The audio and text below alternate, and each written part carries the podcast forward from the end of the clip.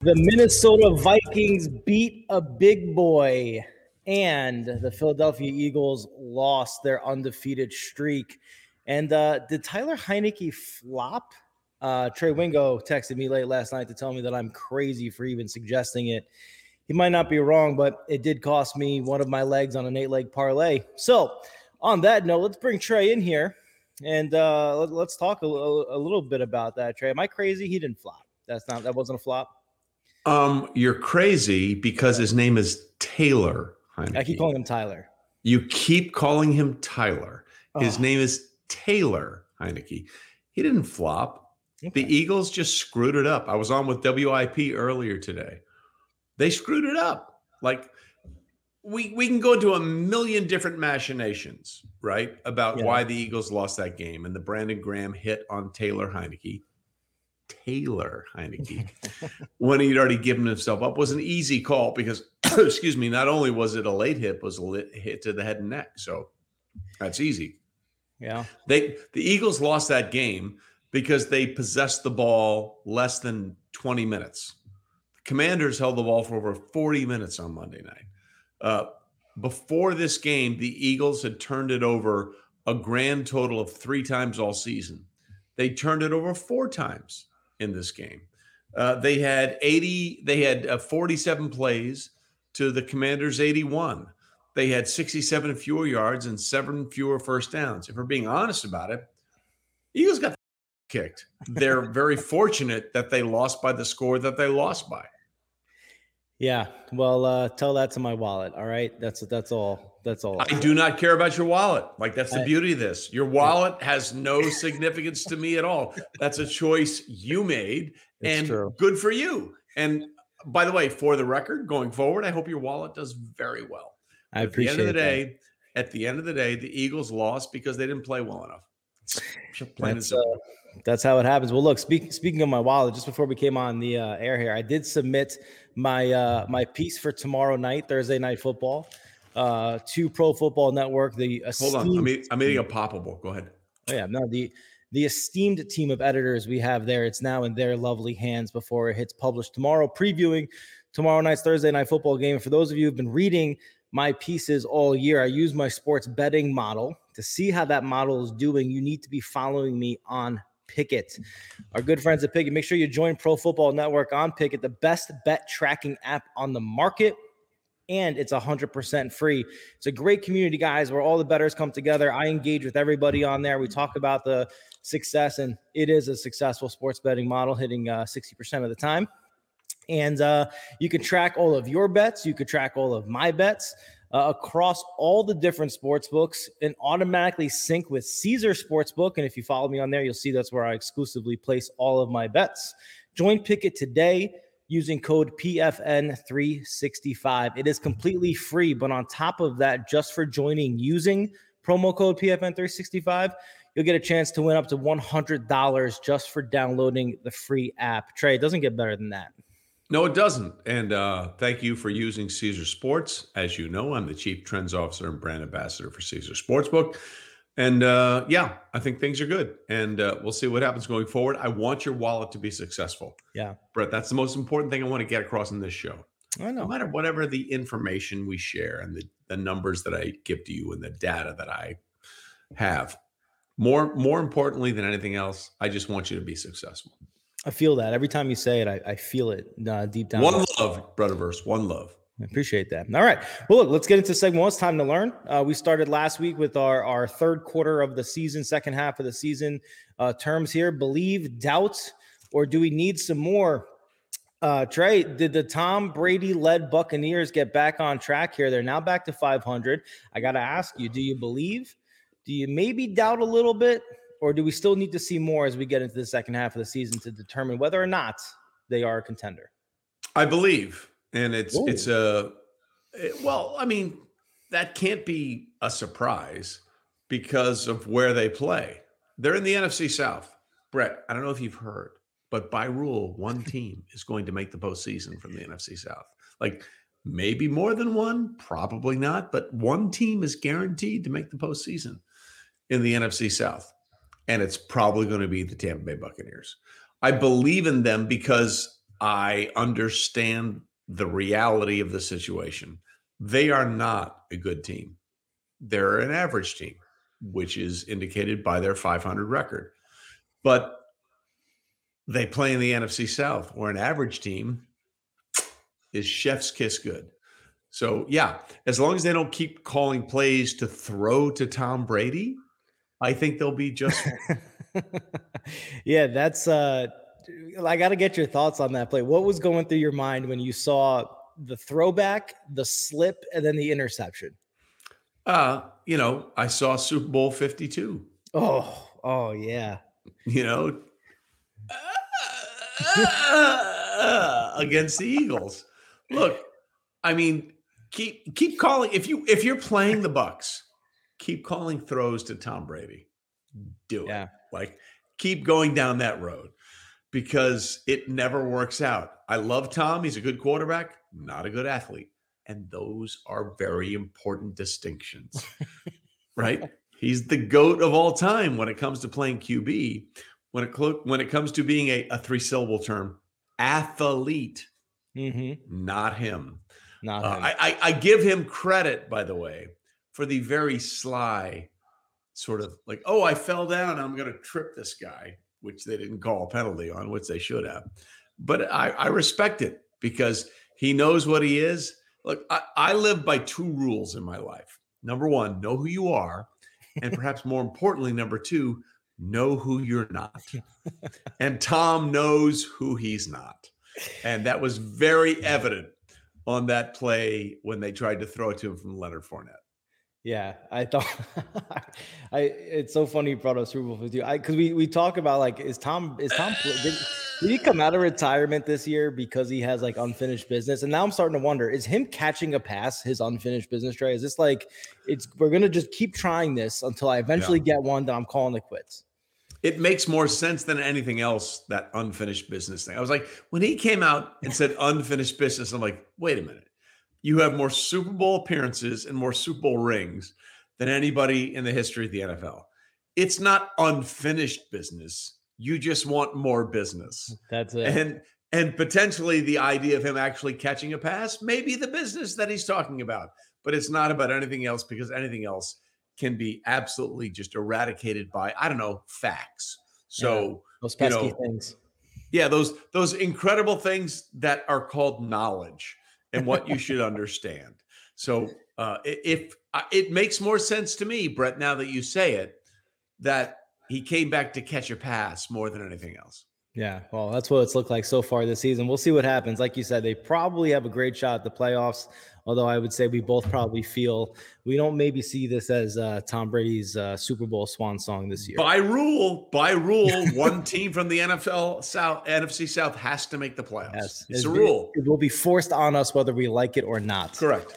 Yeah. Um, okay, let's uh, let's move on to our second team here. This is a team that um, is is been fascinating this season, and that's the Miami Dolphins. A lot of conversation about Tua, uh, Tagovailoa. A lot of conversation about the team themselves.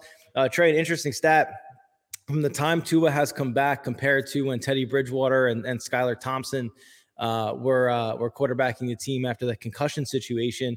They've seen their points per game jump up 80% with Tua back at the quarterback position. But let me ask you this Is it enough for you to believe in them as a contender? Are there still doubts, or do we still need to see more? Well, it's a very interesting question. And there's a lot to get into there here. Here's what I'll say. When Tua starts and finishes a game, the Dolphins have yet to lose a game this season. So that's a pretty good start, right? When he plays and he starts and he finishes the game, they have not lost. All their losses have come from the Skylar Thompson, Teddy Bridgewater combination. By the way, Skylar Thompson to River Cracraft, is that what it is? that is River Cracraft? Yeah. The most millennial Gen Z thing ever. Skylar Thompson to River Cracraft. Um, look, Tua's been great. He's been awesome. Three straight games, uh, 300 yards passing, three touchdowns, no interceptions, 70% completion percentage. Absolutely amazing. But at the end of the day, if you're asking me which team do I believe in more, I'm going to believe in Buffalo because I have the receipts. Hmm. I've seen that going forward. By the way, this weekend could be incredible for the Buffalo Bills.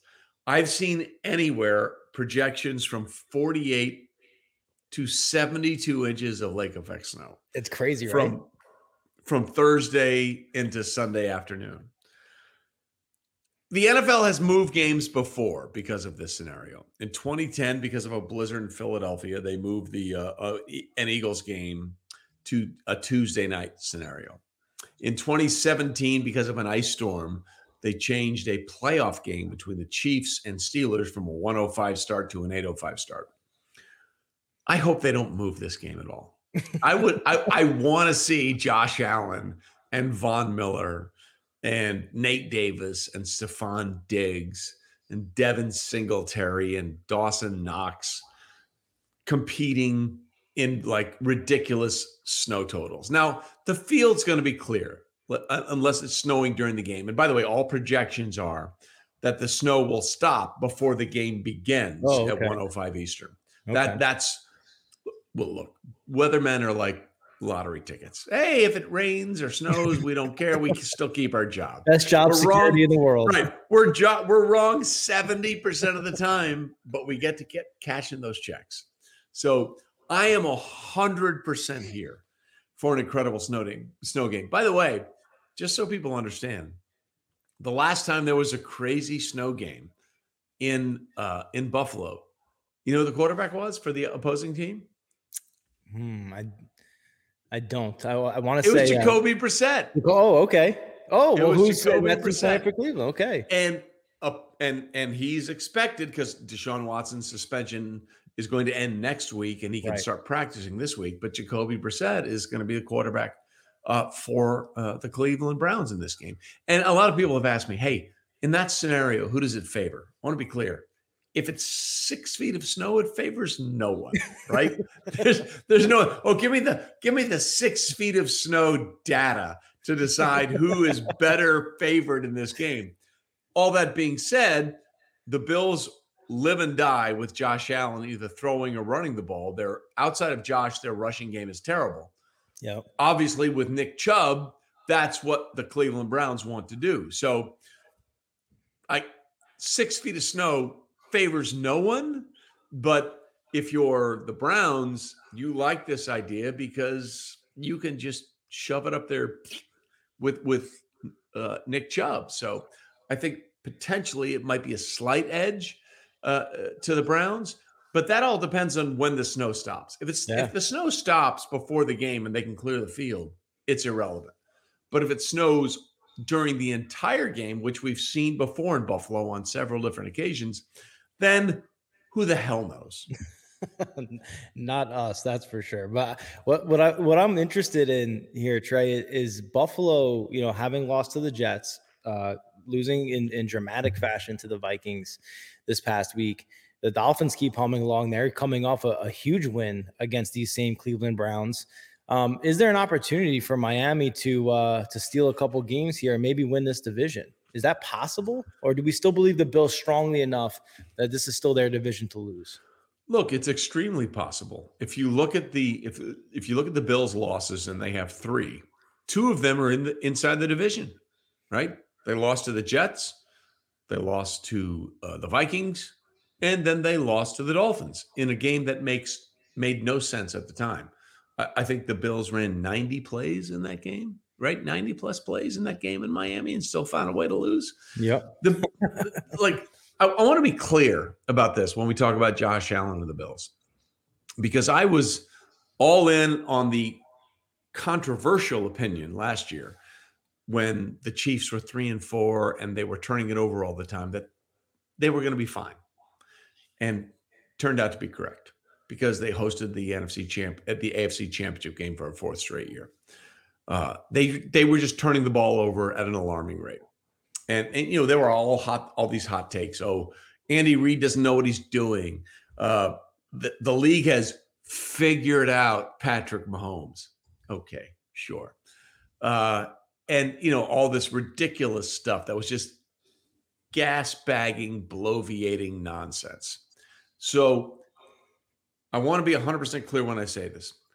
Josh Allen has played two two and a half bad games. First right. quarter against the Packers, they scored in their first four drives or five drives. I can't remember what it was. And then they kind of played with their food for the second half of that game. And in the last two games, Josh Allen has thrown four red four red zone interceptions and couldn't execute a quarterback sneak, backed up inside the one yard line. Yep. So those are bad. I am not out on Josh Allen at all. Josh okay. Allen is still Josh freaking Allen. He's an alien. He is big, large, and uh, and and incredibly accurate for the most part. You know, he's going to be. I'm sure he's sick, having seen this already. Uh, that second end zone interception to Patrick Peterson against the Vikings, which sealed the game. He had Devin Singletary wide open in the. Oh, mm-hmm. like wide ass open. Devin would have either gotten the first down on second and 10 or probably scored, and that would have been a Bills win. Yep. Instead, he decided to sling it into the end zone, and Patrick Peterson undercut the wide receiver and picked him off for a second time in the end zone, and that that that sealed the game. So Josh Allen is going to be fine because he's still really, really good. Just going through some stuff right now. I mean, like everybody does it. The yeah. Eagles lost a game to the Commanders where they got their asses kicked. Like they got their asses kicked. It wasn't close. The the Commanders had the time of possession for over 40 minutes, which is a interesting way of saying the Eagles didn't have it for 20 minutes. Yeah. Okay. I mean, they turned it over four times. Uh, you know, they were out. They the plays were 81 to 47. They had seven more first downs. Washington did. Uh, they had 67 more total yards. So there's going to be a game every once in a while where you screw it up, where you lay an egg. Uh, Josh Allen needs to figure out how we avoid doing that. Look,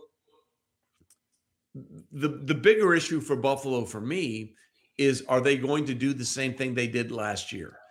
For those that don't remember, last year they waltzed into Kansas City and beat the Chiefs, I think on a Sunday night game, 38 to 20. I mean, they beat them by 18 points. Yeah. And then they proceeded to lose five of their next eight games.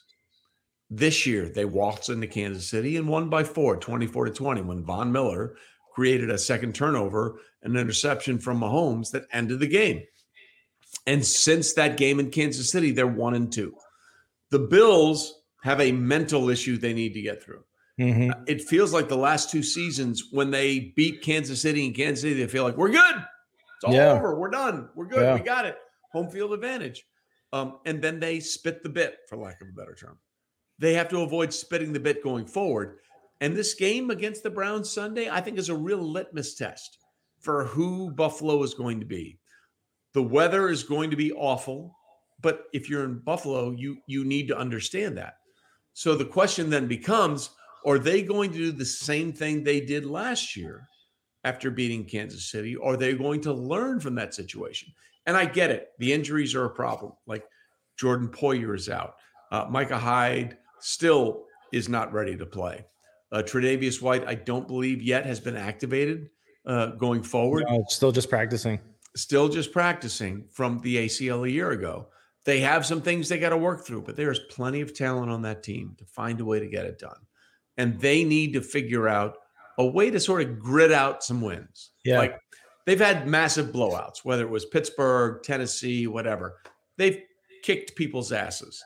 But at the end of the day, at the NFL, if you if you want to be the number one seed and you want that game in Buffalo, which right now, by the way, just so people understand, uh, that loss on Sunday moved the Bills from the one seed to the six seed. To the six seed. Yep. Kansas City may lose one game the rest of the year. One game the rest of the year because of their schedule. They've already played the hardest part of their schedule. Uh, so the Buffalo Bills need to need to suck it up and find a way to grit out some wins. Yeah. Well, look, another another uh, game you mentioned um, where we can see some some things happen is the the Eagles and Commanders. We talked about it at the top of the show. The Commanders are the third team I want to ask you about, Trey. They are back at 500. Okay, they are now in in a very you know closely what's become a close NFC East.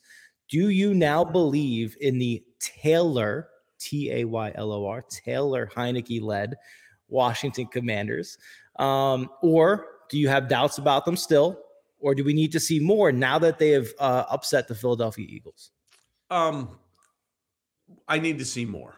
Okay. the Commanders. Look, I love Taylor Heinicke. I love the story. I just taped an episode of Half Forgotten History, my podcast, Trey Wingo Presents, with Josh McCown. And I asked him, I said, Is there a guy in the NFL that sort of resembles your career? And he mentioned Taylor Heinicke, which is what I was hoping he would say. Um, you know, St. Louis Battlehawk, backup quarterback in the in the XFL, cut by four different teams. Like I root for those guys. You want those guys to succeed. The NFC East is what the AFC West is what we we thought. Like the NFC East is what we thought the AFC West was going to be. The AFC West is now a cakewalk for Kansas City, especially if they take care of the uh, Chargers on Sunday night, which I believe they will do fairly easily. But you know, there's not a team with a losing record now in the NFC East, and uh, I'm I'm I, I, think that this division will cannibalize itself at some point in December and early January, the first two weeks of January, which is are the last two weeks of the regular season. But right now, their winning percentage through 10, 10 weeks of the season is historically incredible, even with the Cowboys loss to the Packers. Um, this NFC East is really, really competitive. Taylor Heinicke, there's a different spark with him. Like yeah, Carson right? Wentz is eligible to come back this week off his injury. There's no chance. They've already said Taylor Heinicke is, is going to start this weekend for the Commanders because the team, there's an energy. There's just a different feel with them, with Heinicke as opposed to uh, uh, Carson Wentz. Even though you did not like his uh, celebration by drawing the the roughing and personal foul penalty from Brandon Graham late in the game, which sealed the win. Um, they, they, there's just a spark there, and you have to acknowledge that. So yeah. I am I'm not out on the Washington Commanders, but I'm not 100% in yet because of the division they play in. Like for the Commanders to make the playoffs, that would mean four teams from the NFC East would make the postseason. Yeah, which is never which has never happened before. Let me be clear. Yeah. Is it possible? Yes. Is it likely? Probably not, because as you said earlier, they're all going to play each other in December, yeah. and that's probably going to cancel out some people. Yeah, look, it was a it was a it was a great victory, and I, I couldn't agree with you more, Trey. It's a different feel watching that yeah, team with Taylor absolutely. Back there. Um, and you know, whenever a guy gives a team a spark, we've seen teams go on runs before that were improbable. But like you said, there there's so much going against them in terms of making it to the postseason. I think, I think, like you do, they're going to remain competitive, be very competitive, make it hard for the rest of those teams in in, in the NFC East. Um, but ultimately, you know, there's only so much uh, room there for for teams to get in. I just don't think they're going to make the cut. But uh, we we will see. Trey, I want to I want to move on to our our second segment because it's sort of intertwined intertwined with everything we've talked about so far. We mentioned the Dallas Cowboys effect on the NFC East. We've talked about the Packers a little bit um, and, and, where they've gone, and that game, that that pack that Packers victory over the Cowboys, and what that means for the NFC East. Trey, you know better than anybody because you're such a uh, you're basically like one of the best historians out there regarding the NFL what is it about Green Bay that is th- this monolithic uh, barrier for the Dallas Cowboys' success? Wow, that that's a lot to get into. I'm not really sure what you're asking me there. Um, this monolithic success for the Green Bay Packers over the Dallas Cowboys. You're right. The the, the Packers have had their way with Dallas. Um, I'm not in on the Dallas on the uh, Green Bay Packers making the postseason right now. I think oh, they're okay. ninth. I think they're ninth in the NFC standings, if I'm not correct. Is is that accurate? I think they're ninth. I believe in the NFC standings. But here, here's let me let me look this up real quickly because I've done this a couple of times, so I want to make sure I'm correct. Here's what I want to say about the Green Bay Packers. Uh, I you know I had a lot of people tell me, oh, they saved their season uh, with that win over the Dallas Cowboys. By the way, first time in the Cowboys' history that they'd been up 14 to nothing in in the fourth quarter in regular season or the postseason and lost. They've yeah. been 195 and zero. That's wild. And by the way, you that. are correct. Uh, the Packers are ninth in the standings. Yeah. So let's take a look at the Green Bay Packers schedule, right? Let's let's just let's just do that. Um, because I, I think that their biggest issue is who they have to play. All right. First of all, they got Thursday night against the Tennessee Titans. Right. They are 26th against the run, giving up 140 and a half yards per game. They are 28th against the run in terms of yards per carry, 4.8. That sounds like a really good recipe for Derrick Henry, right? If you have Derrick Henry and you're you're facing a team that gives up 140 yards plus per game on the ground and almost five yards a carry, that's yeah. a problem. Okay. So now let's take a look at the Packers schedule. All right. So they saved their season potentially, according to some, as the ninth, as currently the ninth seed with one of the Cowboys in overtime. They play the Tennessee Titans, a very losable game for them. Then they play Philadelphia, very losable game for them. Then they play Chicago, and the Bears have suddenly found who their quarterback is. and say, more importantly, right? and more importantly, Matt Eberflus has found a way to exploit Justin Herbert's, uh, uh, Justin Fields, excuse me, Justin Fields' uh, skill set. So after that, they have a bye week. Then they play the Rams, and the Rams are a mess. Super Bowl seems like a long time ago for them. but yeah. here are their last three games of the season Green Bay, Miami, oh. Minnesota, and Detroit. Now, if you're the nine seed, Detroit, who they've already lost to, right, Trey? Correct, exactly in Detroit. Yeah. So if you're the, if you're the nine seed right now, and only seven make the postseason, and you got one, two, three, four, five, six, seven games left, you have to say to yourself, we have to win five, maybe four of those games. Where are their four wins? Are they getting four wins against Tennessee, Philadelphia, Chicago, the Rams, Miami, Minnesota, and Detroit? I don't see it. I don't know. I don't see it the way things are going. I just don't see it. So, yeah, it, is it possible? But that's a murderer's row schedule for the Green Bay Packers. And we'll see how they respond. Look, Watson was incredible, three touchdown catches. Yeah. I don't think you're gonna. I don't think you're gonna rely on that every week. So, uh, as, as optimistic as people want to be for Green Bay, because of the win over the Cowboys when they came down, they came back from 14 points uh, down not once but twice, including the fourth quarter. Their schedule is the biggest concern for me. Yeah. I think because of how poor they've been offensively all season, we see this 31 point showing and we get nostalgic for the yesteryear years yeah. of and uh, Aaron Rodgers doing this and all that kind yeah. of stuff. Like, but there's a reason they've lost five games in a row. Trey, that the, I mean, those 31 points, that's the most most they've scored all season. That's the that's the first time all year they've put up four or more touchdowns in a game. So the question exactly. is like, is that something that you can rely on to come, or is that the outlier that it so far is this year? And it seems like it's definitely an outlier. I would agree. And look, if you're the Packers, you're like, oh, Watson has finally sort of blossomed into the player we thought he was. Remember, first play from scrimmage in the in the Packers season in that game in Minnesota, the first time they had the ball on offense, Rodgers threw it to Watson for what should have been a 75 yard touchdown. He just dropped the pass. Yeah. And he had a couple of great catches. But at the end of the day, if you're asking me realistically, just looking at how they've played and, what their schedule is, I don't see four to five wins down the down the stretch of the regular season. Like people like, oh, they have the tiebreaker over Dallas. Well, Dallas is six and three. You're four and six. That's a three game swing. You're gonna have to be three games better than the Dallas Cowboys for that to through the rest of the season to get into the postseason to make that game matter. Yeah. I just don't see the Packers being three games better than Dallas going forward. So, but what? So, what does that say about Dallas, though? Is this something on the converse? We're, we're saying this is not something to be overly optimistic about for the Green Bay Packers. Is this a cause for concern for the Dallas Cowboys? Yes.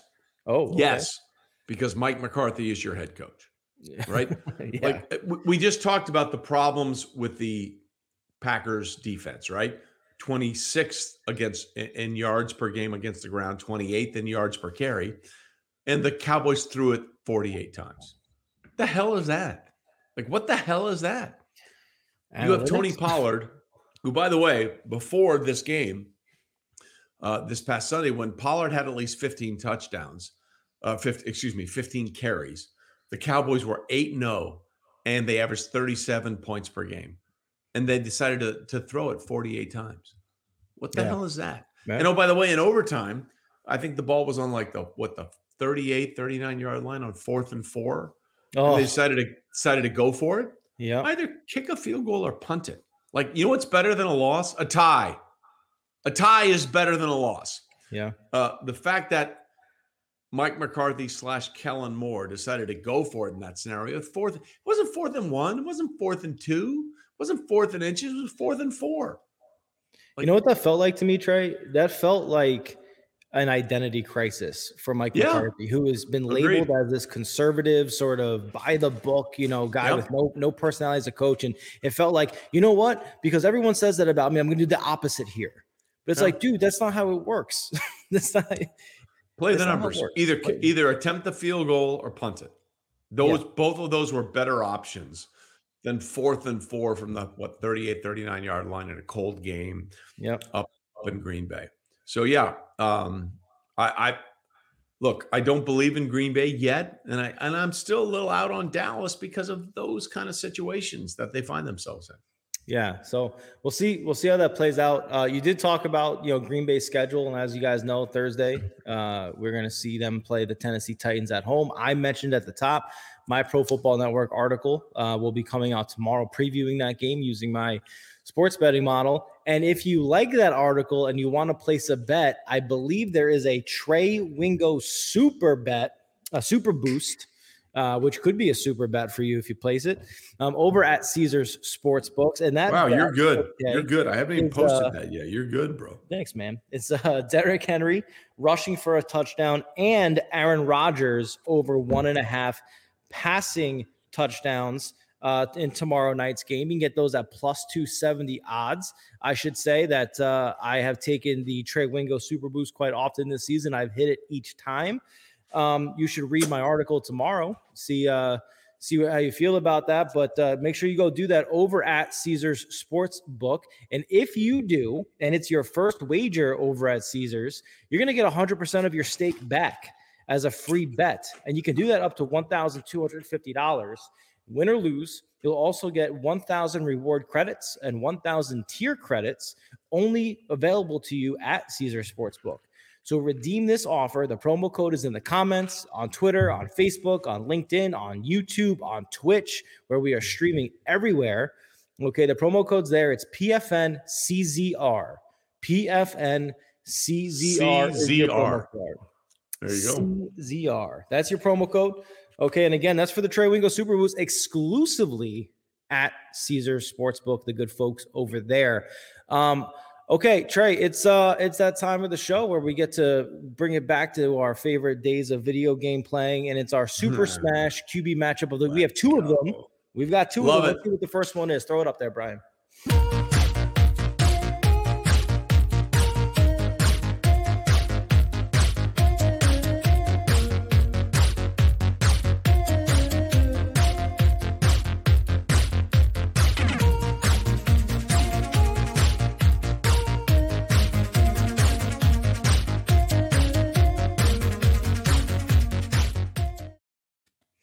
All right, Trey, it's uh, Patrick Mahomes, Justin Herbert, a matchup that we talked about a lot as the AFC West seemed to reload going into this season. Now, the, the Chiefs have been who they are. They've been as impressive as they always are. We haven't talked a lot about the Chargers, but Trey, by no means are they out of it. What are your thoughts on this matchup?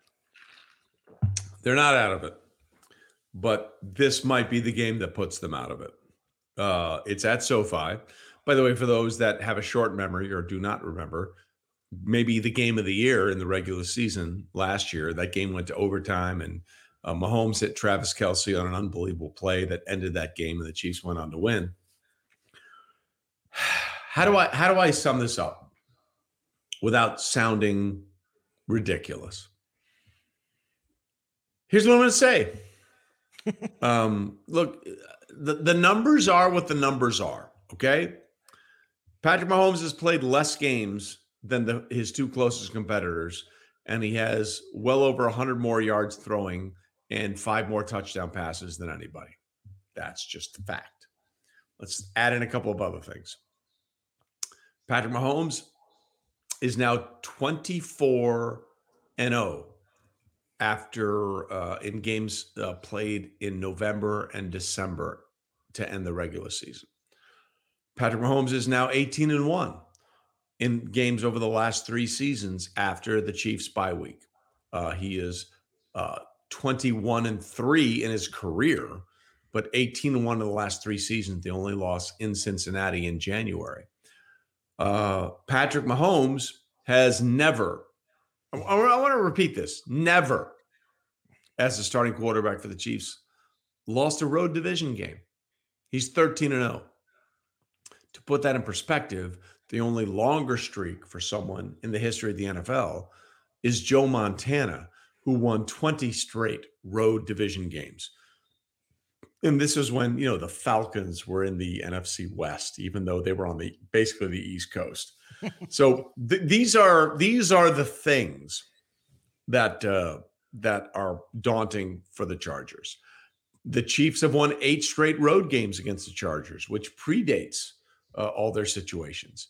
And Justin Herbert is getting healthy. He's getting much healthier after that week two loss at Arrowhead. The problem is the rest of the team isn't. Mm. Um, and the Chiefs are pretty healthy. Now, we don't know what's going on with Mecole, uh, excuse me, with a uh, Juju Smith Schuster after the concussion protocol. Yep. But I've said it before and I'll say it again. The pickup of Kadarius Toney is is so good. It's so good. It's the ultimate Brett Veach move. Absolutely. Like he was a first round pick a couple years ago, which is a fancy way of saying he is potentially under contract for the next three seasons for Kansas City as a first round draft pick. And you saw him in that game against the Jaguars, the touchdown where he was wide open. By the way, that play where Kadarius Toney scored on that touchdown catch in the game against Kansas City is one of my favorite plays of the entire season because they the, the Chiefs slow played it. Like the whole point was to get Kadarius Toney wide open in the flat, right? Yep. So you you you he runs the jet sweep, and and Patrick fakes the handoff to him or the shovel pass to him, and then he sort of waits for like four or five seconds looking for someone, and Toney is just wide ass open on the sidelines, and he's like, "Oh wait, yeah, they haven't figured it out. Boom, go." and they throw it to him, and he hops into the end zone on one foot because he didn't want to step out of bounds. Let's take it one step further. In that game, there were touchdown passes thrown to Kadarius Toney, Travis Kelce, Noah Gray, and Marquez Valdes Scantling. Outside of Travis Kelce, that was the first touchdown pass of the season thrown to Gray, Kadarius Toney, and Marquez Valdes Scantling. Like the Chiefs could have won that game against the Jaguars by any number they wanted to uh, outside of a Pacheco in a fumble inside the red zone and a Harrison Butker missed extra point, they were going to score 35 30. That game should have been 35 to 10. And it ended up being 27 to 17. They won. Patrick Mahomes has thrown touchdown passes to 10 different wide receivers. 10. That's the mm-hmm. best in the NFL. And I know people get tired of hearing about this, but I don't, I do not care. Don't care because you either recognize greatness or you don't. Yeah. And and that's your choice. But you can be upset about it and you can be mad that he's doing it and you can hate it because you don't like the Chiefs. That doesn't mean it's not freaking awesome. Okay? In that game Sunday when he threw the touchdown pass to Kelce, or maybe it was Noah Gray. I think it was Noah Gray. He set the record for most touchdown passes by any quarterback in their first 75 games. There's a caveat. Here's where I tell you he did it in 72 games. Okay. yep. So he's thrown the most touchdown passes for any quarterback in 75 games in his first 72. He's thrown the most passing yards for any quarterback in their first 75 games. He did it in 71. Okay. Like he's an alien unicorn that poops sherbet ice cream. That's who he is. and all these other guys, and like Burrow is great. Yeah. Burrow is great. Herbert is great. Allen is great. Tua is great. Let me ask you a question.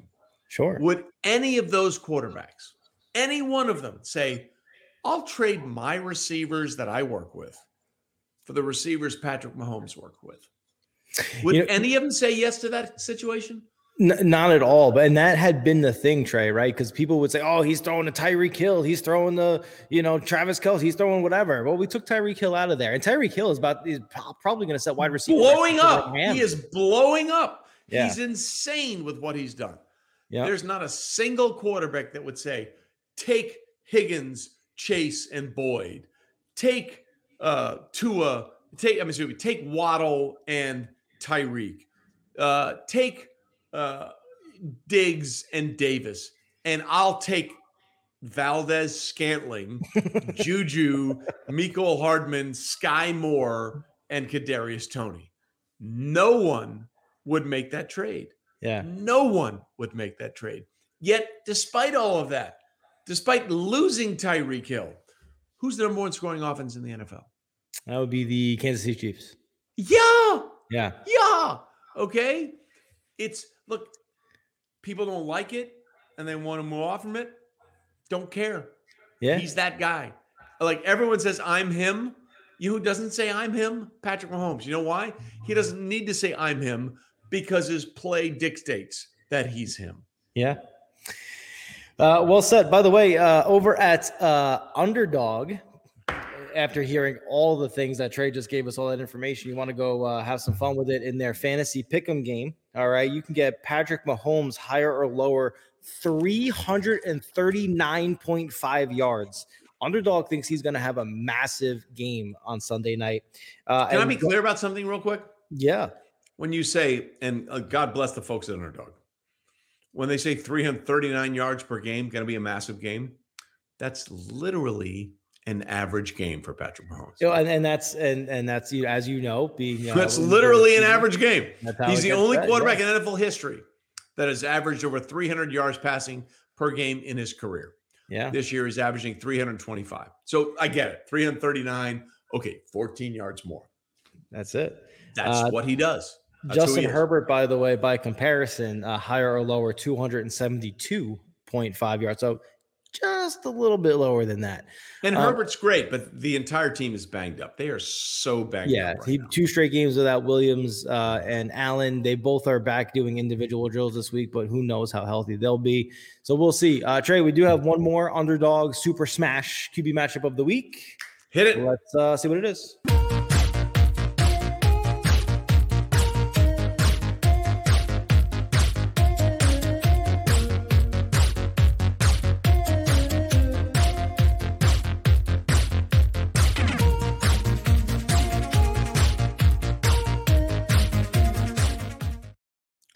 Trey, this is an interesting matchup to me because all season you and I have talked about it a lot about the Minnesota Vikings. Are they true contenders? Do we believe in yes, them? Well, they, they finally beat a good team, right? And they're playing another one this Sunday.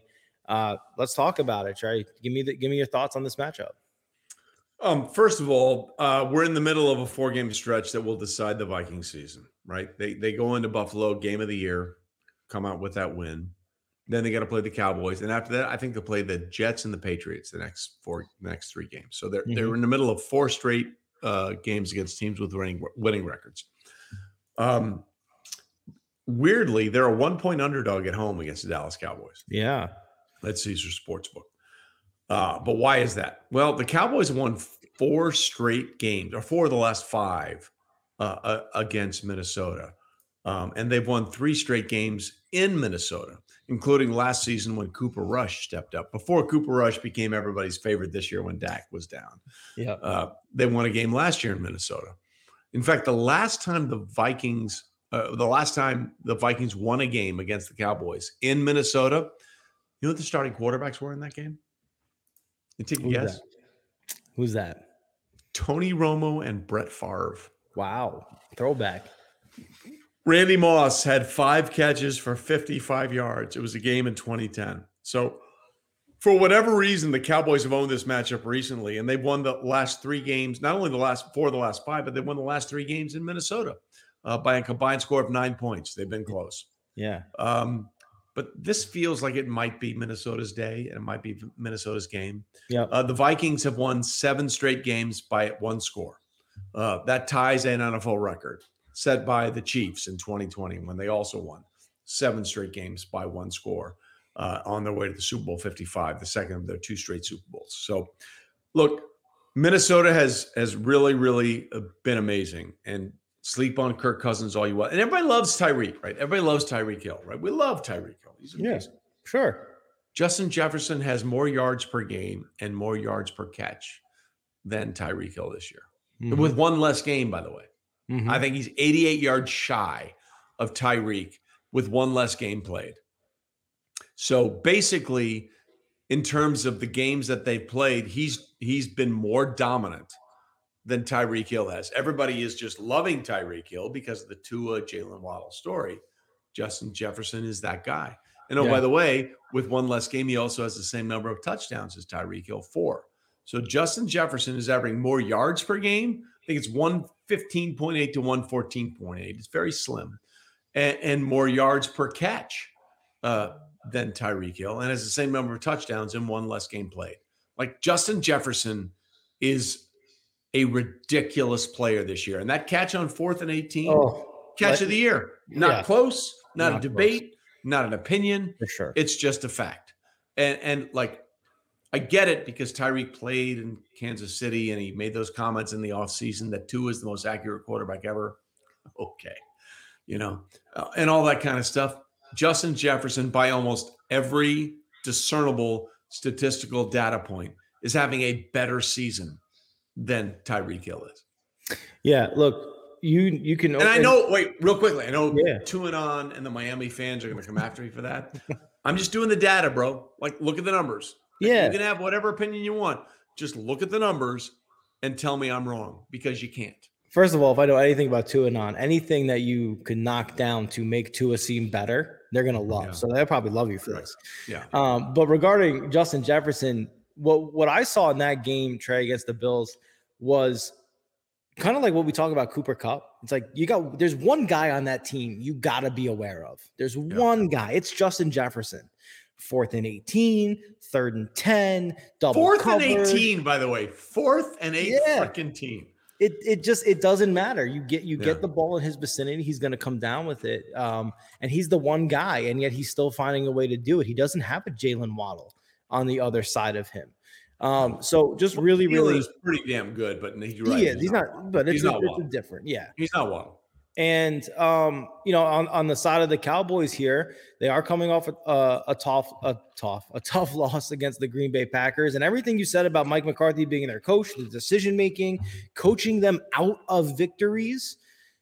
This is a game that where, where you can see that come to fruition back to back in the NFC North for the Dallas Cowboys. Yeah, exactly. This is a game I think that will decide whether or not the Cowboys are going to be actual contenders in the NFC East. Yeah. They might get into the playoffs. They have an opportunity because they still they still they've won on the road against the Giants, which mm-hmm. means the Giants have to come to them. They lost to Philadelphia in Philadelphia, which means the Eagles have to come to them. If they find a way to win this game, they are legitimate contenders for the NFC East. Yeah. And by the way, just so people understand how rare that is, no team has repeated as NFC East champs in 18 years. Yeah, that's the insane. last the last yeah, the last team to do it was the Eagles who won it four straight years from 2000 to 2004. Since then, we've literally had a different team every other year control the NFC East and take that crown. Yeah. So this is a very important game for the Cowboys to keep that hope alive of repeating as NFC East champs. Yeah, we'll see how it goes. This is second straight week. The Vikings are involved in a game where contenders can be named and crowned. Uh, they themselves against the Bills, and then the Cowboys if they can get over the Minnesota hump. So we'll see how that goes. Uh, Trey, before we end the show here, we do have a uh, first of all, big shout out to our guy uh, DJ Dirty J. Um, you know, again, always here. Love DJ Dirty J. Uh, how ironic is it uh, that Jalen Reagor is on the hmm. Vikings roster. Jalen Reagor was like the bust of the year. And I know Jalen uh, from all the work I've done at TCU when he was with the Horn Frogs there. Um, great athlete, has obviously obviously struggled with the Eagles. He's in Minnesota. They use him as a decoy. It set up some touchdowns for other players. Uh, interesting to see how he's doing there in Minnesota. Yeah, look, and I want to be clear about this. Like everyone will say, "Oh, they the the Eagles should have taken Justin Jefferson when they took Jalen Reagor." It's not a it's obvious. Right. But I will tell you from that 2020 draft, there was nobody that was rising higher on draft boards going into that draft than Jalen Reagor. Right. So It, it wasn't like uh, it wasn't like the Eagles were like this crazy thought process out on a limb, like the like the Bucks when they took the kicker out of Florida State, uh, Aguayo, who turned into Aguayo no when it was all said and done, and they moved yeah. up to take him. Like it's it's one thing for you to be a bust. It's another thing for the data to be wrong. Yeah. And nobody was out. Nobody was out on Jalen Reagor yep. going into the 2020 draft. No Everyone problem. was like, yeah, Justin Jefferson's good, but Ja'Marr Chase is probably the better player. And right now, Ju- uh, Justin Jefferson uh, has has uh, set the record for the most 100 uh, yard touchdown, 100 yard passing, uh, I'm sorry, 100 yard receiving games mm-hmm. in NFL history in their first three seasons with 20. Uh, you know, he has more than breaking the tie. He that was uh, shared by Odell Beckham Jr. and Randy Moss. So uh, the Jalen the Jalen Reagor, yeah, the Jalen Reagor thing is interesting, but I got to tell you, nobody was thinking in the 2020 draft that Reagor would be what he is and Jefferson would be what he is. Yeah, absolutely. Uh, we do have one more question from uh, Justin Heyer. Uh, Justin asks, question for the show. The Cardinals got back on track last week, but they're still. Did they? Did well, they?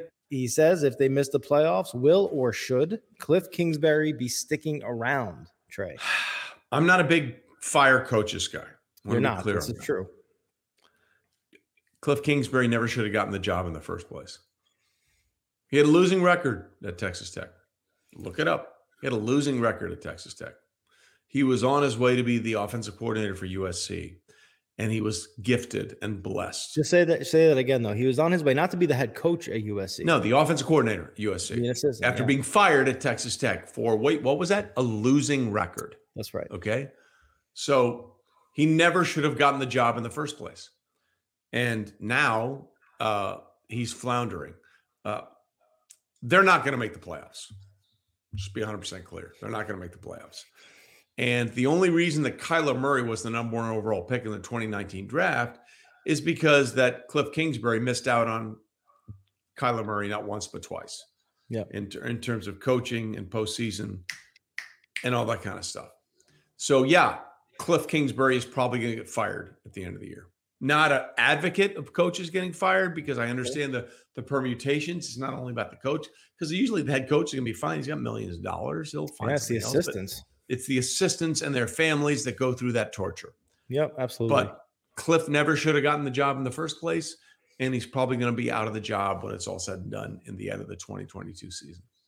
Yeah, uh, I happen to agree with you. Uh, I got nothing to add there. So uh, that's a great place to wrap up this 11th episode. We've been coming at you 11 weeks in a row with Football Insiders, myself, and the great Trey Wingo. We will be back next Wednesday at 8 p.m. Eastern Standard Time.